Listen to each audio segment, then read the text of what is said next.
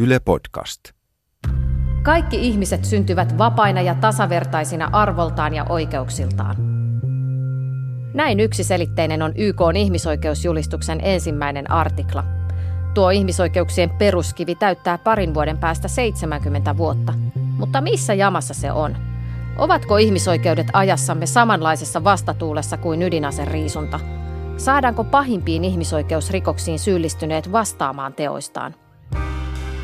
Tätä selvitän podcast-sarjan toisessa osassa. Minä olen Paula Vileen. Tervetuloa tekemään toista kurkistusta aikaan, jossa elämme. Stories about people, stories about the world. Tarinoita ihmisistä, tarinoita maailmasta. I call Terence Hudson Phillips solemnly undertake that I will perform my duties and exercise my powers as a judge of the International Criminal Court en tout honneur et dévouement. Vuosituhannen alussa kaltaisellani kansainvälisen oikeuden opiskelijalla oli ilon päivä. Kansainvälinen rikostuomioistuin ICC aloitti toimintansa ja tuomarit vannoivat virkavalansa. Heidän joukossaan suomalainen Erkki Kourula. I, Erkki Kourula, solemnly undertake that I will perform my duties and exercise my powers as a judge of the International Criminal Court honorably, faithfully, impartially and conscientiously. Koko maailman tuomioistuimelta odotettiin paljon. Toiveikkain mielin raportoin nuorena ulkomaan toimittajana ICCn ensivaiheista 14 vuotta sitten. ICC voi syyttää sotarikoksista, rikoksista ihmisyyttä vastaan ja kansanmurhista. Ennen ICCtä näistä ihmiskunnan vakavimmista rikoksista syyttämiseen ei ole ollut mitään pysyvää kansainvälistä järjestelmää. Harmikseni olen vuosien saatossa joutunut tuonaikaisesta innostani pettymään. Kansainväliselle rikostuomioistuimelle asetetut odotukset eivät ole täyttyneet. Muutama kuukausi sitten joukko Afrikan maita ilmoitti yhteisestä aikeesta irtautua koko tuomioistuimesta. Arvostelijoiden etunenässä ovat Etelä-Afrikka, Gambia ja Burundi. Niiden mukaan ICC keskittyy epäoikeudenmukaisesti vain afrikkalaisten syyttämiseen. Gambia on haukkunut ICCtä International Caucasian Courtiksi, eli kansainväliseksi valkoisten oikeudeksi. Eihän tässä nyt näin pitänyt käydä. Meidän piti saada järjestelmä, jonka jälkeen kukaan sotarikollinen ja kansanmurhaa ja kansallisuudesta riippumatta ei pääse käpälämäkeen. Mitä tilanteesta mahtaa tuumata ihmisoikeusjärjestö Human Rights Watchin pääjohtaja Kenneth Ruth? Juristina hän on kiertänyt ihmisoikeusraportoijana laajasti ympäri maailmaa. Hän ymmärtää harmini ICCn kehityskulusta, mutta yrittää valaa minun uskoa. It's something that the court can correct by broadening its purview. And indeed, I know that the court is looking at, at cases in a number of other situations. Kansainvälinen rikostuomioistuin voi korjata kurssiaan ja parantaa uskottavuuttaan ottamalla käsittelyyn juttuja myös muualta kuin Afrikasta. Olen toiveikas, että noin vuoden kuluessa käsittelyyn alkaa tulla juttuja Afrikan ulkopuolelta.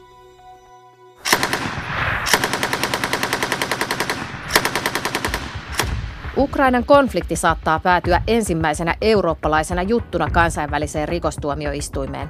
Pääsyyttäjä ilmoitti viime lokakuussa, että Ukrainassa on menossa aseellinen konflikti Venäjän ja Ukrainan välillä ja Krimin tilanne vastaa miehitystä.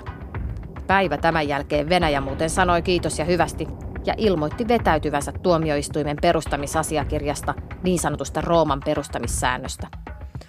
Näin ollen suurvalloista molemmat ovat siis ulkona, koska myös Yhdysvallat on vetäytynyt jo aiemmin ICCstä. Se on universaalin oikeuden unelmalle merkittävä takaisku. Stop the killing! Stop the killing! Stop the killing! Stop the victims! Rikostuomioistuimen syytettyjen penkille voi löytyä Afrikan ulkopuolinen myös Kaakkois-Aasiasta, Filippiineiltä. Siellä presidentti Duterten aloittamassa huumesodassa on kuollut jo tuhansia ihmisiä what Duterte is doing, the summary executions that he's promoting in the Philippines, that could amount to crimes against humanity. Filippiinien presidentin Rodrigo Duterten ilman oikeudenkäyntiä määräämät tapot voivat olla rikos ihmisyyttä vastaan.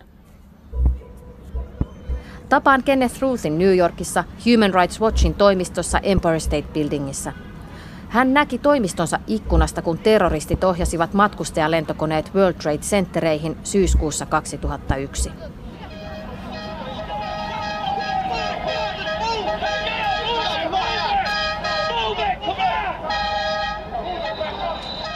VTC-iskuista alkoi ihmisoikeuksien kannalta synkkä ajanjakso, mutta ei nytkään ihmisoikeuksilla Ruthin mukaan hyvin mene.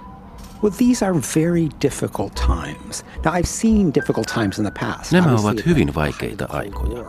Olen nähnyt niitä toki ennenkin. Kylmän sodan huippuvuosina oli monia tekosyitä viitata kintaalla ihmisoikeuksille. Vuoden 2001 terroriiskujen jälkeen moni maa ryhtyi terrorismin vastaiseen sotaan, jossa tehtiin hyvin vakavia ihmisoikeusloukkauksia. Mutta nyt tässä ajassa erittäin huolestuttavaa ei ole pelkkä ihmisoikeuksien rikkominen, vaan se, että johtoon nousee Trumpin kaltaisia henkilöitä, jotka näyttävät kyseenalaistavan ihmisoikeuksien koko oikeutuksen. He toitottavat ihmisoikeusloukkauksia ja pitävät ihmisoikeuksia esteenä kansan tahdon toteutumiselle. Ruthin mielestä ihmisoikeuksien näkökulmasta elämme synkkiä aikoja. Hän on varoittanut, että maailma on populistien nousun myötä pimeyden partaalla. What I mean by that is not simply a politician who is popular, but rather politicians who claim a mandate from Populistipoliitikko aloittaa yleensä väittämällä saaneensa kansalta mandaatin ja sen turvin ryhtyy polkemaan ihmisoikeuksia. Ensimmäisenä tulilinjalle joutuvat jo valmiiksi epäsuositut ihmisryhmät. Euroopassa sellaisia ovat muslimit ja maahanmuuttajat. Yhdysvalloissa meksikolaiset ja jossain määrin syyrialaispakolaiset. That is just the beginning. And what we often find is the populists then gradually extend the people whose rights they are willing to violate. Mutta kenestä hyvänsä aloitetaan, se on vasta alkua. Populistit laajentavat usein muihin ihmisryhmiin, joiden ihmisoikeuksia voi loukata. Hyvin nopeasti ajaudutaan tilanteeseen, jossa kenen tahansa toisin ajattelijan, kriitikon tai oppositiopoliitikon oikeuksia voidaan loukata. Tämä on tapahtunut viimeksi Erdoganin Turkissa ja Al-Sisin Egyptissä.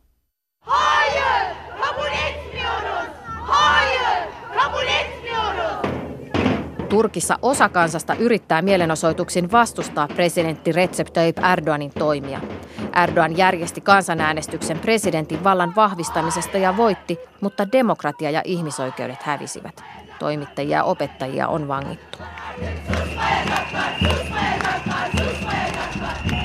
They quickly went beyond that to essentially shut down any remnant of democracy in Turkey or Egypt. Turkissa ja Egyptissä demokratian rippeetkin on nujerrettu.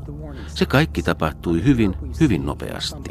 Meidän täytyy olla valppaina varoittavien merkkien suhteen. Euroopassa vaaranmerkkejä näkyy jo Orbanin Unkarissa ja Kaczynskin Puolassa, mutta myös muualla populistit haikailevat valtaan. Hollannissa Geert Wilders, Ranskassa Marine Le Pen ja tietenkin täällä Yhdysvalloissa meillä on Donald Trump. From this day forward, a new vision will govern our land. From this day forward, it's going to be only America first. America first. Trumpin Amerikka ensin politiikka näkyi yrityksenä estää seitsemän muslimienemmistöisen maan kansalaisten maahantulo. Trumpin kiistelty maahantulokielto kaatui oikeudellisten ongelmien vuoksi liittovaltion tuomarin päätöksellä. Trump suivaantui tästä ja haukkui maahantulokiellon keskeyttänyttä liittovaltion tuomaria niin kutsutuksi tuomariksi. Tällaisen retoriikan pitäisi alkaa soittaa varoituskelloja, Kenneth Ruth muistuttaa. I think we have to be very attentive to leaders who start undermining Meidän täytyy seurata tarkkaan sellaisia johtajia, jotka alkavat sabotoida johtajan valtaa tasapainottavia instituutioita. Perustuslaillisissa demokratioissa mikään johtaja ei ole yksinvaltias, vaan valta on jaettu esimerkiksi presidentin, parlamentin ja oikeuslaitoksen kesken. Jos joku valtiojohtaja alkaa heikentää tätä vallanjakojärjestelmää jollain tavalla, se on iso varoitusmerkki. Fortællinger om mennesker, fortællinger om verden. Tarinoita ihmisistä, tarinoita maailmasta. Kuuntelet podcast-sarjan toista osaa Ihmisoikeuksien alamäki. Minä olen Paula Vileen. Mitä ihmettä sitten oikein pitäisi tehdä, että ihmisoikeuksien kunnioittaminen ei jäisi vain ylevään ihmisoikeusjulistukseen? Kenneth Ruth perää poliitikoilta selkärankaa. We need politicians to stand up to them and say, you can't treat human rights like an a la carte menu. Nyt tarvitaan poliitikkoja, jotka nousevat puolustamaan ihmisoikeuksia ja sanovat, että niistä ei voi napsia itselleen mieluisia kuin a la carte listalta ikään. You can't assume that when you start weakening other people's rights that yours will remain secure.